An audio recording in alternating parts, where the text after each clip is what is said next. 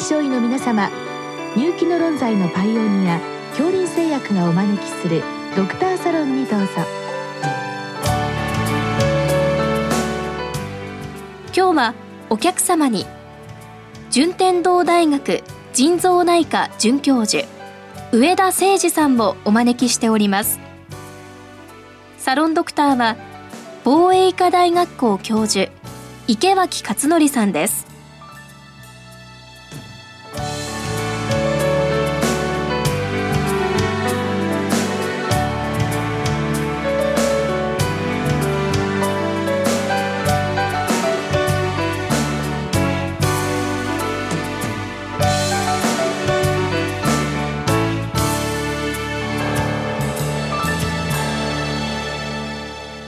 上田先生こんばんは。こんばんは。あの高血圧のご質問は時々いただきます。で今日はまあ本体性の高血圧の中の低レニン性ということで、まあ確かに本体性の高血圧もレニンが低い、正常、高いと、まあ、うん、いろいろあって、先生、この低レニン性、本体性の高血圧っていうのは、日本人に多いのかどうか、あるいはどういう方に多いのか、ある程度分かってるんでしょうか？はい、えー、おっしゃるようにその高血圧の分類でレニンの濃度で低レニン低レニン高レニンと分けることがあるということはおっしゃる通りです。で実はその世界的な疫学研究でもその低レニンの高血圧は実はその高血圧患者のまあ2割あるいは3割ぐらい占めるっていうことが言われてます。で特に日本人とかは食塩摂取量が多い感受性が高いっていうことも言われてますので、うん、もしかすると非常に多くの割合を占めてるんじゃないかなというふうに考えております。確かに、まあ、日本人は諸外国に比べると、まあ、塩分摂取量下がってきたと言ってもやっぱり高くて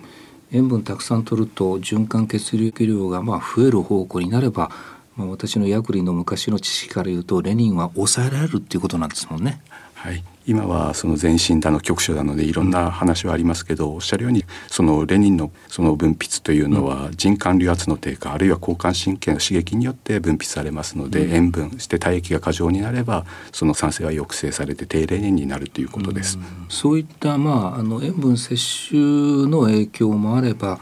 私がちょっと見たところでは比較的高齢になればなるほど低レニン性の本体性の高血圧が、まあ、多くなるというようなのもどっかにあったんですけれどもこれはそうなんでしょうか？はいそれもおっしゃる通りでそのレニンの濃度っていうのは少しやっぱり加齢あるいは糖尿病とかあるいは CKD、そのネフロンの数が減ってきても少しレニンの酸性が下がるんじゃないかということも言われてます。そういうことなんですね。まああとはまあこれになるとちょっと味覚のその塩分のその感覚が鈍くなると結果的には塩分過剰が続いてしまうっていうのも関係するんでしょうか？はい、おっしゃる通りだと思います。で、皆さんその患者さんとのお話聞くと塩分控えてるつもりっていうことですけど、うん、実際地区にはあるいは随時尿とかで推定の食塩摂取量を見てみますと、やはり皆さん 10g、11g 取ってるっていうところが、ね、特にご高齢の方は多く見受けられます。すね、最近はあのお聞きの臨床実地の先生も高血圧の患者さんが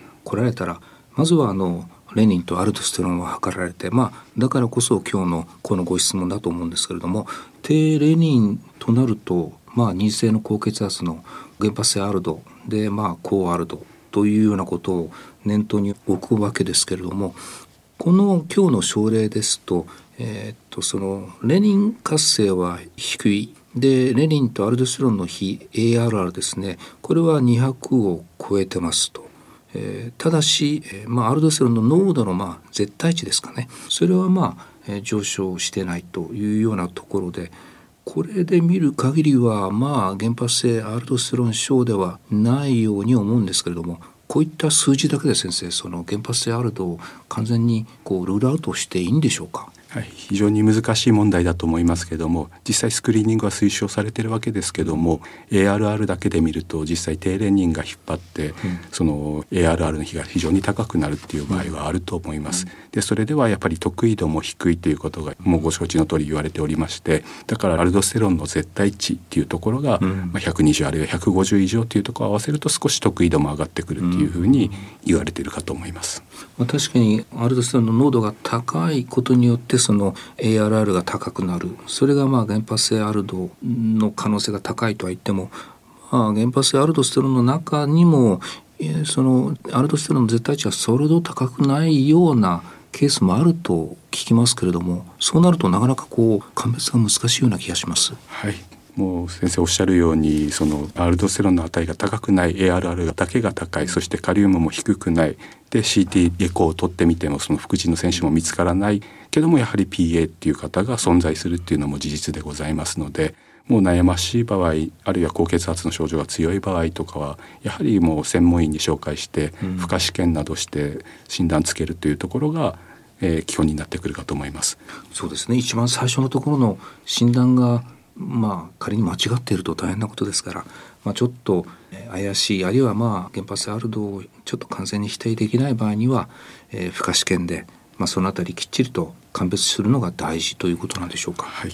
おっしゃる通りだと思います。で今回の本題のこの低レニン性の本体性高血圧っていうのはあくまでも除外診断になってしまいますので、ね、この原発性アルドステロンであったり、あるいはもう薬剤そういった塩分の状況、はいはい、そういったところの鑑別あるいは遺伝性の疾患とかも紛れてることもございますので、悩まれた場合はやはり専門医に一度っていうところがよろしいかと思います。で、まあ、仮にあの専門医にコンサルしてそういった認知性の高血圧がま否定されたよと、まあ、いわゆるその低年輪性の本体性の高血圧という方に対しての、まあ、治療というところが後半の質問なんですけれどもこれはそのそうじゃない本体性の高血圧の方とこの治療あるいは塩分制限なんでしょうか。ちょっとやっぱり違う戦略を捉えるんですか、はい、実際その ARR が高いだけっていうのは本当に実際病態としてはどうなのかっていうところもあるんですがまあ、いくつかの疫学研究で ARR が高いことが後の高血圧の発症の予期に関連してたりあるいは脳卒中や CKD の発症とかとも関連するというような報告もありますので、まあ、決してやはりまあ見逃さないで経過観察は必要だと思います。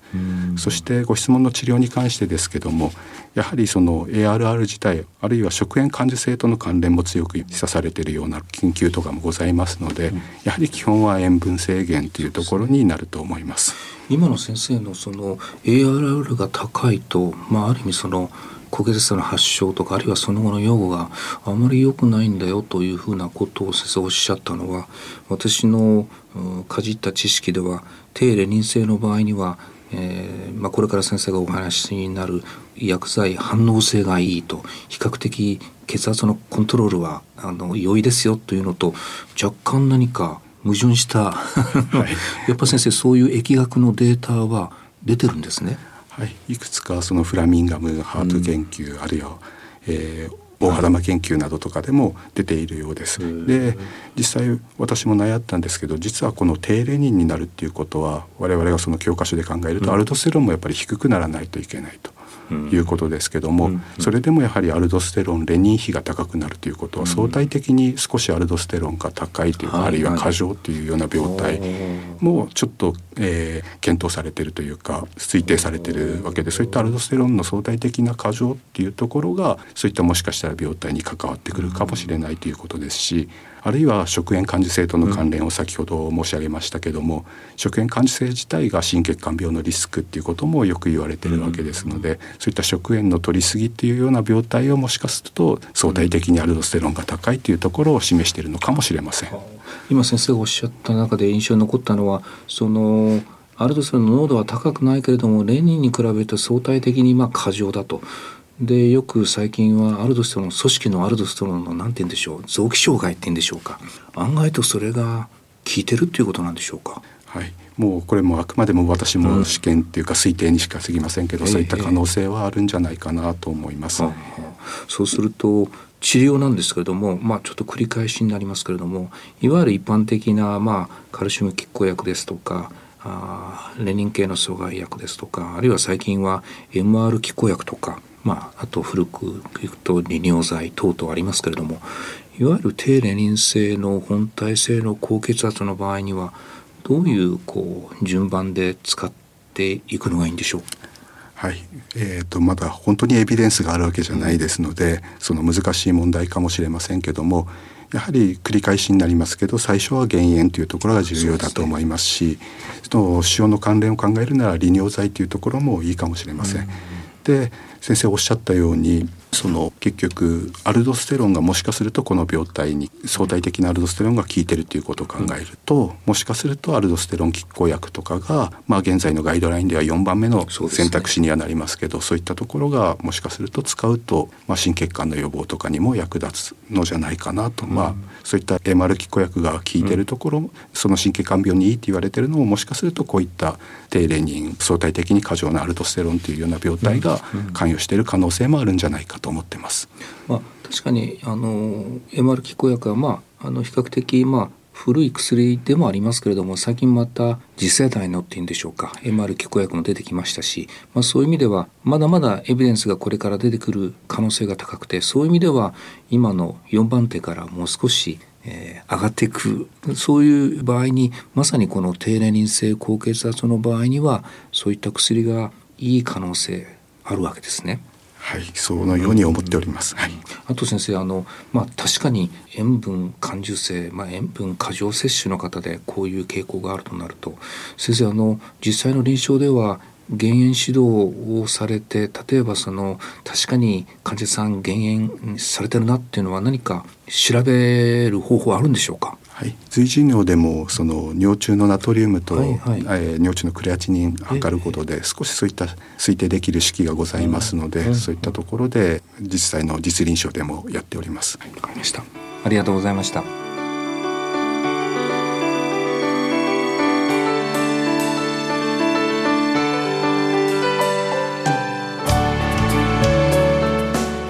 今日のお客様は